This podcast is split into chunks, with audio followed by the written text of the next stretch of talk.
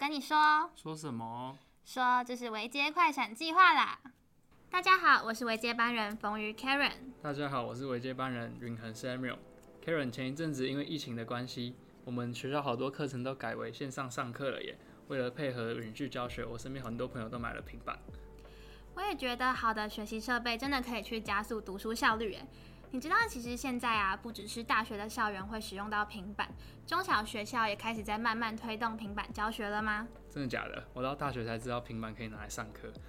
对啊，对啊，教育部其实在这两年内开始推动了一个叫做“班班有网路，生生用平板”的专案，就是希望可以将这个智慧校园去推进到中小学校哦。这么厉害哦，好想要再深入了解一点。就知道你会这样说。今天呢，很高兴有这个机会。可以邀请到曾经在微软参与过生生用品板专案的 Joy 学姐来为大家分享这个专案中遇到的点点滴滴。可以请 Joy 介绍一下自己吗？嗯，好啊，大家好，我是十八届的 Intern Joy。那我现在呢是在台大就读国际企业研究所。我当时在台湾微软实习的时候是在 MO，也就是 Marketing Operation 底下的 Surface 商务部事业群去担任 PSI，就是 Product Sales Intern。那这个职位的工作呢，主要内容涵盖 marketing 跟 sales 两个面向。那 marketing 是平常主要的工作，我们会在新品上市之前去协助翻译一些文件。那 sales 的工作的话呢，大概是每个月至少会有一次吧。然后，当有客户来参访或是对我们的产品有兴趣的时候，我们就会去结合对方公司去进行一些产品的 demo。那大概每每季或者是每半年之间，就会有一些新品上市的活动。那我们就会在新品记者会去跟记者去介绍我们的新产品。那这两个面向是我们当时主要的工作内容。哇，这样听起来学姐当时的工作内容非常的丰富诶。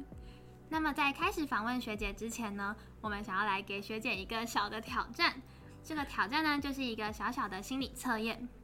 好，如果学姐现在身边呢有一条蛇、一只猩猩跟一只小鸟，你会怎么跟他们三个一起去渡过一条河呢？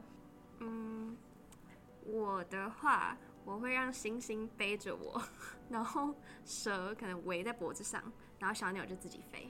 哦，原来，嗯，其实这个心理测验就是象征的会是呢，猩猩会是你未来的伴侣。然后蛇的话呢，就是金钱；小鸟的话，就是你未来的呃小孩这样子。然后河的话，代表就是一个挑战。所以学姐呢，可能就会请伴侣背着你，然后一起度过这个挑战。然后小鸟在天上飞，就让小孩自己跑，然后把钱放在自己身上。这样子我听起来有点废啊，但的确蛮符合我现在的状况的啦。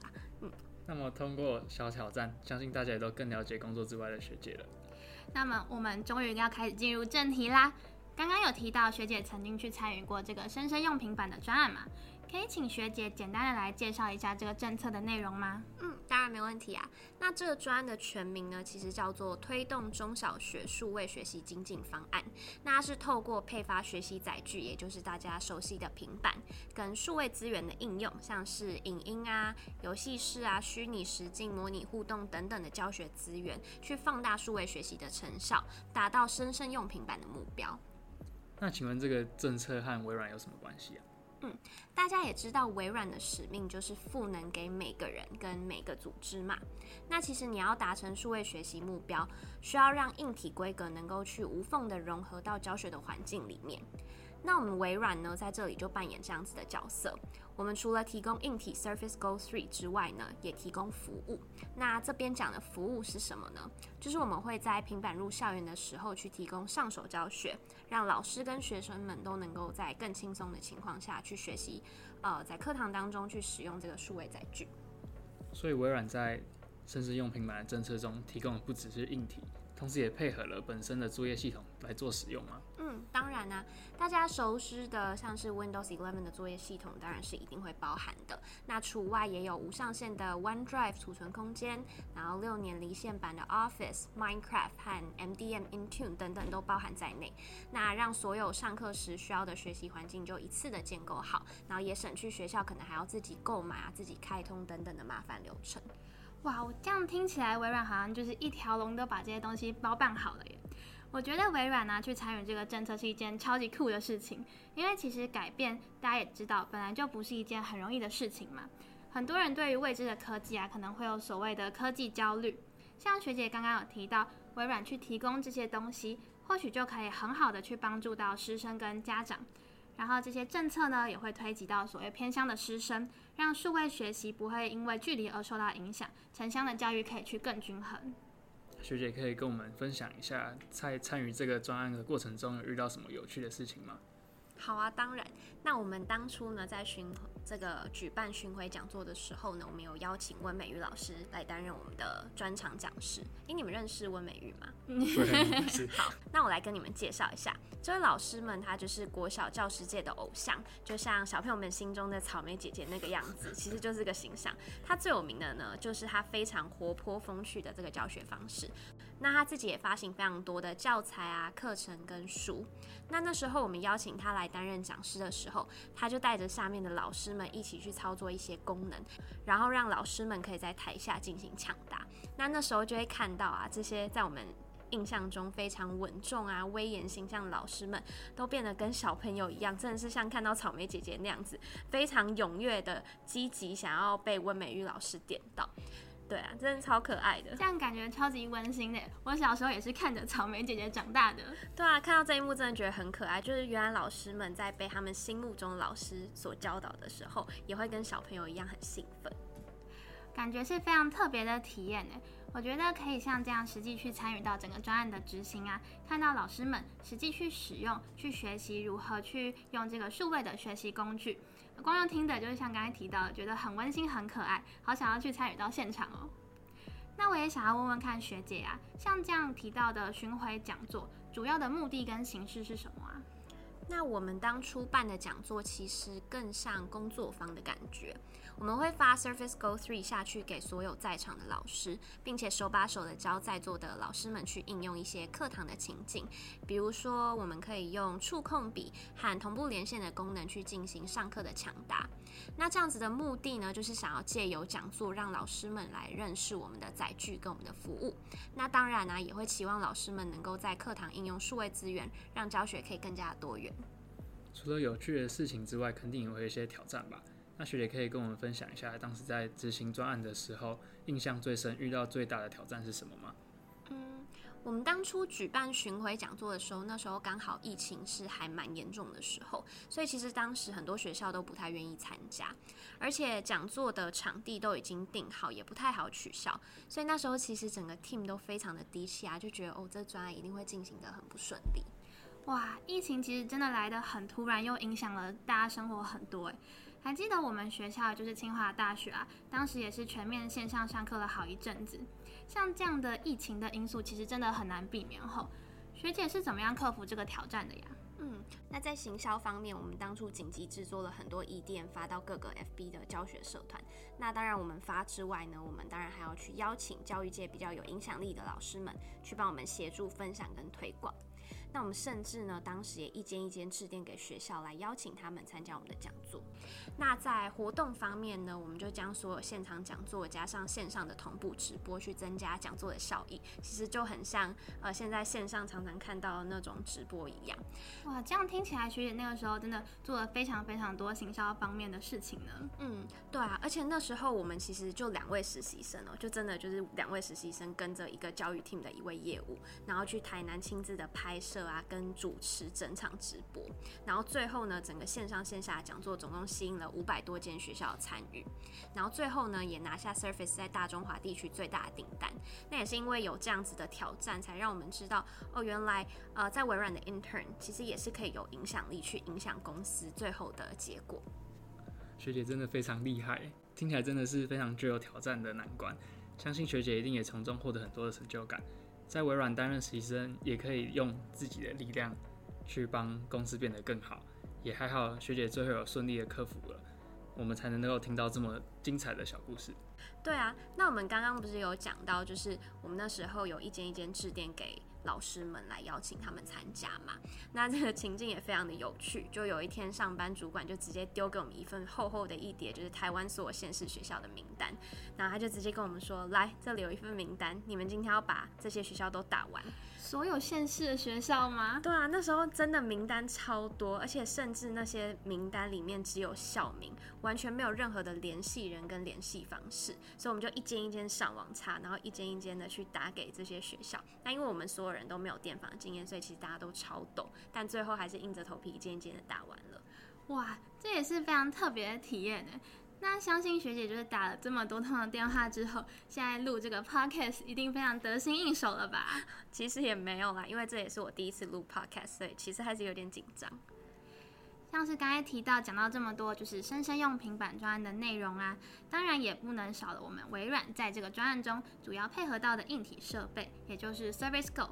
相信很多人应该都知道微软的这个产品吧？嗯，这是一定要的啊。我们在专案中配合的硬体设备呢，就是我们目前 Surface Go 系列当中最新的一代，也就是我们的 Surface Go 3。那么可以请学姐介绍一下 Surface Go 3的特色吗？好啊。Surface Go 3呢，最大的特色就是它是平板，也是笔电。那首先呢，它的机身其实非常的轻薄，重量相当于一瓶矿泉水吧？哦，真的只有矿泉水的重量吗？嗯，就真的这么轻。所以其实你背在书包啊，其实也不会有负担。更何况是小朋友拿着，一定不能让他有负担嘛。那另外呢，它的荧幕其实也是可以触控的，那也可以搭配我们的 Surface Pen 在上面直接书写。像有些老师就可以直接让学生在平板上去练习生字，省去纸张的浪费。那转到 Surface Go 3的背面呢，就可以看到这里有一个可以打开的支架。那一般的平板呢，不是都会需要去外面买那些保护套才能立起来吗？对啊，而且有些保护套都卖得很贵。对啊，但 Surface Go 3呢，其实后面就有支架可以去进行五段式的调整。那最后呢，就是它有一个可以轻易拆卸的键盘，也是我们最大的特色，让它一秒就从平板变成笔电。哇，可拆式的键盘真的非常方便，可是这样会不会拆坏啊？哎呦，拆坏是肯定不会的啦，给小朋友使用当然不可以这么容易坏。那我们现在很多大学生呢也会使用 Surface Go 3。那因为平常上课可能又要做笔记，那你这时候就可以把它拆成平板。平常可能也要打一些报告，那你就可以马上把这个可拆式键盘给接上去，它马上就可以使用。而且 Go 系列主打的又是轻薄、蓄电力长，所以非常适合学生出门上一整天课的行程，也可以不用带很多东西出门。那这样感觉其实不只是生生用平板专案啊。对于我们这种大学生来说呢，也是非常适合使用 Surface Go 的耶。像是我是商学院的学生嘛，平常上课很常会需要阅读很大量的 case 啊，然后印出来的话又会觉得好浪费纸哦。如果使用平板的话，就可以直接记录在档案之中，也可以将讨论的内容留存呢。我记得 Surface 的平板啊，除了 Surface Go 3之外，还有 Surface Pro 9哎。对啊。相信很多学生在购买前都会很犹豫，要购买哪一种规格的平板。上网爬文资讯又很复杂，想请问学姐，这两款分别适用于哪个族群啊？那学姐又会推荐学生选择哪款呢？嗯，那其实 Surface Pro 9啊是去年才刚出的。那因为其实两台呢都有触控荧幕跟可拆式键盘，所以可能很多人都会蛮 confused，到底要选哪一台的。但其实两台主打特色不太一样。那像是 Surface Go 3主打的就是它的轻薄机身跟比较便宜的价格。所以如果你平常是喜欢带着电脑到处走才安心，像我平常就是连度假都要带着电脑走的那种人，对，然后平常主要是处理一些比较轻文书工作，那 Surface Go 3就蛮适合的。对，但如果呢，你比较喜欢大一点的荧幕，然后需要有比较大的记忆体跟储存空间，然后可能还会执行一些比较吃效能，像是 coding 之类的工作，那其实就蛮适合 Surface Pro 9的。那像我这样子工学的学生，可能就更加适合 Pro 9了，因为我们平常要写很多的程式，像我最近在修机器学习相关的课程，我就需要跑大量的数据去训练软体这样子，然后或者是我们也会需要跑一些。模拟的软体，而且平常我们也会拿电脑来打游戏什么的，所以大的荧幕跟效能好真的是大大的加分。真不愧是台大卷哥哎，果然买电脑要更注重效能跟使用体验呢。那听完学姐的比较啊，感觉我还是比较适合使用 Surface Go 3耶。刚刚有提到我是商学院的学生嘛，啊，我很常需要带着电脑走来走去啊，就像学姐一样，离开电脑就会有分离焦虑症。如果机身很轻的话呢，对于肩膀也比较不会有负担。而且啊，像我的课程，几乎每一堂课都需要分组报告。那在做简报的时候啊，如果去使用这个 Surface Go 3的话，就可以搭配触控的功能来制作简报，感觉也是非常实用的功能呢。学姐之前有被公司分配过到 Service Go 3吗？那请问使用的体验如何呢？嗯，有啊。其实那时候我们在做这个专案的时候，因为我们要自己测试，所以我就有带着这台 Surface Go 3去工作。那我觉得它最大的特色就是它非常的轻薄。那像我自己是喜欢背小包包的人，那我就会带着这台 Surface Go 3很轻易的就可以放进我的包包里面。那第二个就是讲到，就是像你们要做简报嘛，那我们就可以搭配我们的 Surface Pen 去当做简报笔去做使用。对，所以不管是在课堂上的运用，或者是我想要随时带着走，这台都非常适合我使用的情境。哇，听完之后我都想要买 Surface 了。很谢谢 Joy 学姐今天的参与，我们今天的喂，我跟你说就告一段落啦。不知道大家有没有更了解生生用平板的专案和微软的 Surface Go 呢？如果喜欢这集 Podcast 的话，也可以点赞分享给身边所有的朋友哦。而且听说最新的 Surface Go 4就要出了，大家也可以多关注一下哦。那我们下集再见，拜拜。